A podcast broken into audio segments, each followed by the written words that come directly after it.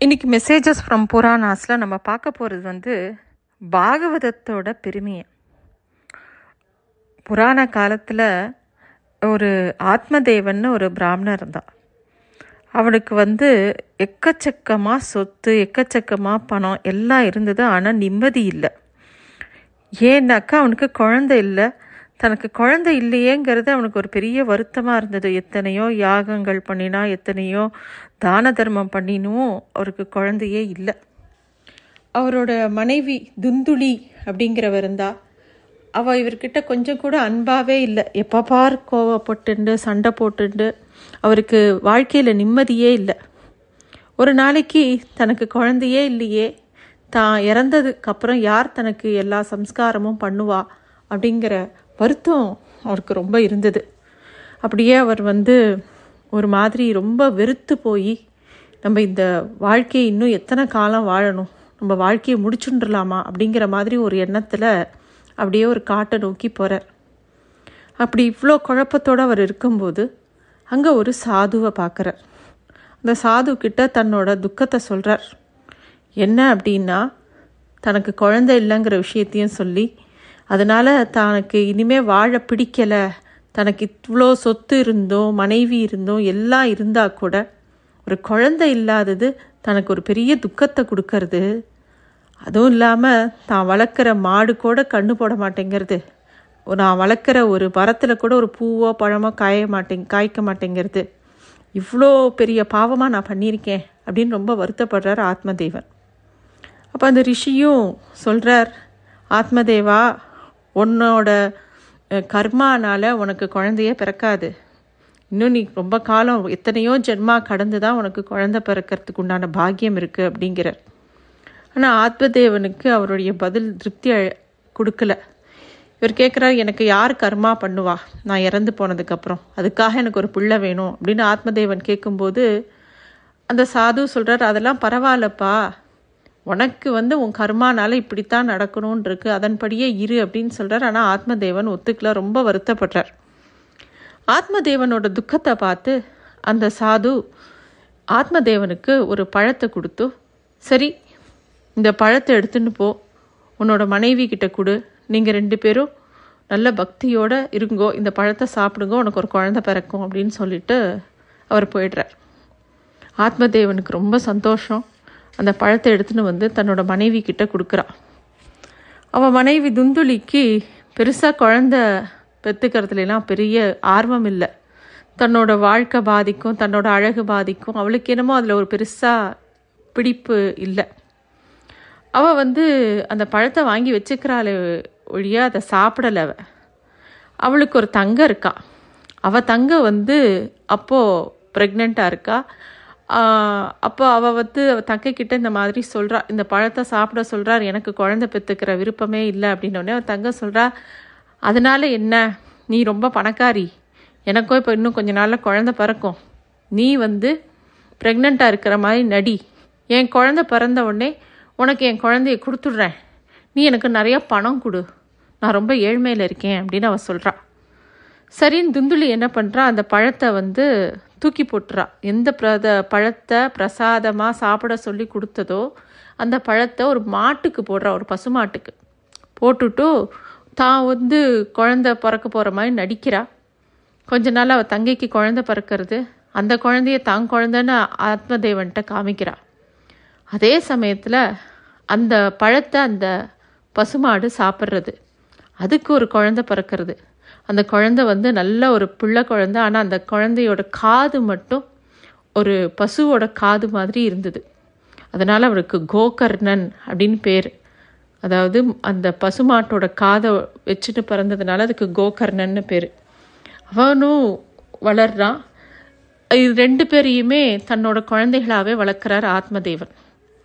துந்துடிக்கு பிறந்த குழந்தைக்கு துந்துக்காரி அப்படிங்கிற பேரும் அதே மாதிரி கோக அந்த பசுக்கு பிறந்த குழந்தைக்கு கோகர்ணன் பேர் வச்சுட்டு ஆத்மதேவன் வளர்க்குறார். வளரும்போது அந்த கோகர்ணன் வந்து ரொம்ப சாத்வீகமாக பெரிய ஞானத்தோட நல்ல சத்விஷயங்களை கேட்டுண்டு அந்த பையன் வளர்றான். அதுவே துந்துக்காரி ரொம்ப மோசமாக வளர்றான். இல்லாத கெட்ட பழக்கமே கிடையாது. சின்ன வயசுலேயே திருடுறது பொய் சொல்கிறது எல்லாம் ஆரம்பித்து வளர வளர அவருடைய கெட்ட வழக்கங்கள் அவனுடைய சேர்ந்தே வளர்ந்துன்னு வந்தது. ஆத்மதேவனுக்கு ரொம்ப வருத்தமாக இருந்தது துந்துக்காரியை பார்க்கும்போது. ஏன்னா பணத்தை எல்லாம் இஷ்டத்துக்கு செலவழிக்கிறது கெட்ட வழியில் போகிறது இந்த மாதிரி நிறைய பண்ணிட்டு இருந்தான் அவன். ஆத்மதேவன் வந்து துந்துக்காரியை பார்த்து ரொம்ப வருத்தப்பட்டு இனிமே நம்ம எதுக்கு உயிரோட இருக்கும்? இந்த மாதிரி ஒரு பிள்ளையக்காகவா? தான் வந்து திருப்பியும் ஆத்மஹத்தி பண்ணிக்கலாம்னு நினைக்கிறான். அப்போ கோகர்ணன் நல்ல வார்த்தை சொல்கிறான் அப்பா இதெல்லாம் நீங்கள் வந்து வருத்தப்படாதீங்கோ. இது இல்லை உண்மை இது வந்து எல்லாம் மாயலோகம் நீங்கள் வந்து பகவானை நோக்கி தபஸ் பண்ணுங்கோ அப்படின்னு சொல்லிட்டு ஆத்மதேவனுக்கு நல்ல வார்த்தைகள் சொல்லி ஆத்மதேவன் வீட்டை விட்டு வெளியில் போயிடுறார். இப்போ ஆத்மதேவன் வெளியில் போன உடனே துந்துக்காரிக்கு இன்னும் ரொம்ப துளிர் விட்டு போச்சு. வீட்டில் அவ்வளோ அக்கிரமம் பண்ணுறான் அஞ்சு விலைமகள்களை வீட்டில் கூட்டின்னு வந்து ரொம்ப தொந்தரவு கொடுக்குறான். அவளுடைய அம்மாவுக்கு அவன் அவனோட கெட்ட வழக்கங்களை பார்த்து அவனை தாங்கிக்கவே முடியல. ரொம்ப நொந்து போய் துந்திலி வந்து ஒரு சமயம் கிணத்துல விழுந்து அவளும் இறந்து போகிறான் இந்த மாதிரி அவனோட வீட்டில் அவன் அம்மா சித்தி எல்லாரையும் துன்புறுத்தி கொண்டுடுறான் இன்னொரு பக்கம் அப்பாவை வீட்டை விட்டு அனுப்பிச்சுட்டான். துந்துக்காரி இப்போது விலைமகள்லாம் வீட்டில் வச்சுட்டு இன்னும் ரொம்ப மோசமாக இருக்கும்போது அங்கே இருக்கக்கூடிய அவள்லாம் வந்து துந்துக்காரியே கொண்டுடுறா கொன்று அவள் வீட்லேயே புதைச்சிடுறா. துந்துக்காரி இறந்து போகிறான் கோகர்ணன் இதே சமயத்தில் அந்த வீட்டை விட்டு வெளியில் போயிடுறா. அவள் அப்பா போனவுடனே கோகர்ணனும் வெளியில் போயிடுறா. தபஸ் பண்ணுறா நிறையா இடத்துல போய் சத் விஷயங்கள் கேட்டுருக்கான் இப்போது துந்துக்காரி இறந்து போயிட்டா அப்படிங்கிறது தெரிஞ்ச உடனே ரொம்ப வருத்தமாக இருக்குது கோகர்ணனுக்கு. சரி துந்துக்காரிக்கு அவன் நிறையா இந்த ஈமக்கிரியெல்லாம் பண்ணணுன்ட்டு கயாவில் போய் சார்த்தம் பண்ணுறான் அப்பயும் கூட துந்துக்காரியோட பிரேதமானது அப்படியே அலைஞ்சுட்டே இருக்குது அவன் அழறான் கோகர்ணன்ட்ட போய் என்னை காப்பாற்று எனக்கு நல்ல கதிக்கு எதா பண்ணு எதா பண்ணுன்னு சொல்லி கதறான் கையால் போய் ஸ்ரார்த்தம் பண்ணியே அவனுக்கு நல்ல கதி கிடைக்கல.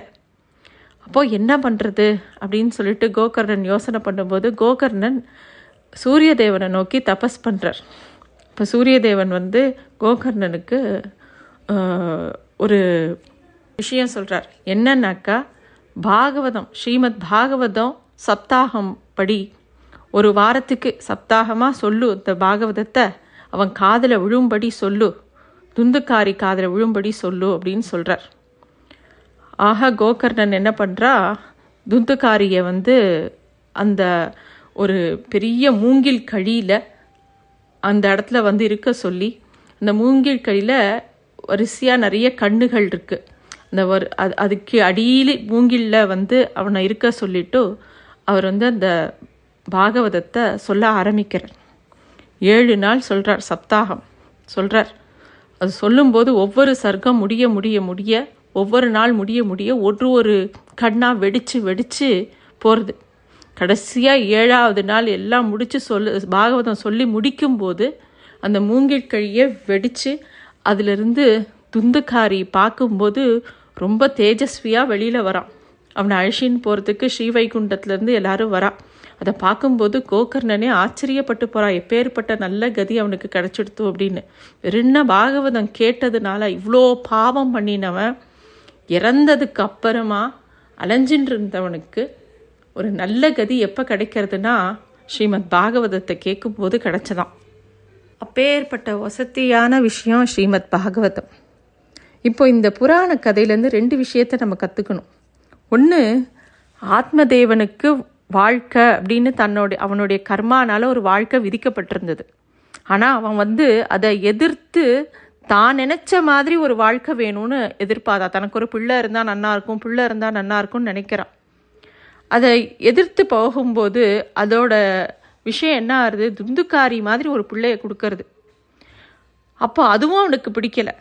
இப்படி இருக்கானே பிள்ளை அப்படின்னு சொல்லிட்டு வீட்டை விட்டு வெளியில் போகிறார் இதை நம்ம பார்க்குறோம்.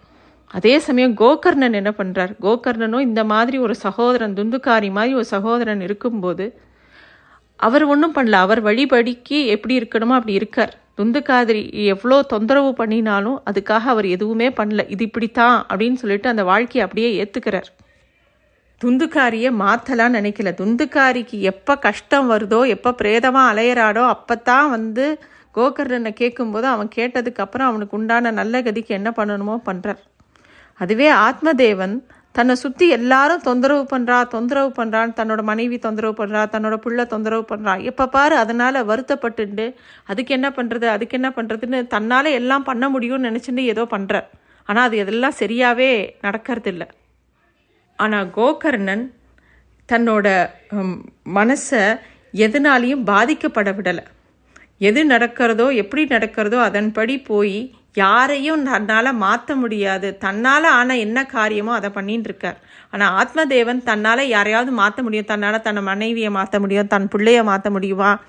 தன்னோட விதியை மாற்ற முடியுமான்னு எல்லாத்தையும் மாற்ற முடியுமா? மாற்ற முடியுமான்னு அதுக்குண்டான முயற்சியில் போய் படுதோல்வி அடைகிறார் ஆனால் கோகர்ணனுக்கு இருந்தது அக்செப்டன்ஸ் எது நடக்கிறதோ அதன்படியே போகிறது எது நடக்கு நடக்கிறதோ அதுக்கேற்ற மாதிரி நடந்துக்கிறது. இதை தான் அவர் பண்ணார். ஆக நம்ம வாழ்க்கையில் எவ்வளவோ விஷயங்கள் நம்மளை நோக்கி வரும். எவ்வளவோ நடக்கும். நம்ம எதிர்பார்த்த விஷயங்கள் நடக்காது. நம்ம இப்படி தான் நடக்கணும்னு எதிர்பார்ப்போம் அது நடக்காது. நமக்கு தேவை அக்செப்டன்ஸ் எது வந்தாலும் அதன் அதன்படியே போகிறது நம்ம முன்னாடி இயற்கை கொண்டு வந்து ஒரு விஷயத்தை வைக்கும். இதுதான் நீ பண்ண வேண்டியதுன்னு சொல்லிட்டு. அதை பண்ணிட்டு போயிடணும்.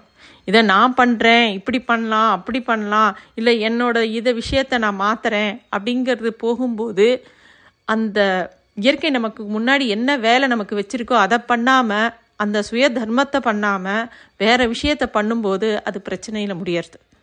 இதுதான் மெசேஜஸ் ஃப்ரம் புராணாஸில் இன்றைக்கி நம்ம தெரிஞ்சிக்க வேண்டிய விஷயம். ஸ்ரீமத் பாகவதம் ரொம்ப வசத்தியான ஒரு விஷயம். எங்கேயெல்லாம் பாகவதம் பிரச பிரவச்சனம் நடக்கிறதோ அங்கெல்லாம் அதை கேட்டுகிட்டே இருக்கணும். அதை கேட்க கேட்க கேட்க நமக்குள்ள பக்திங்கிற ஊத்து கிளம்பும். அது நம்மளை பகவானோட இடத்துல கொண்டு போய் நிறுத்தும். நன்றி.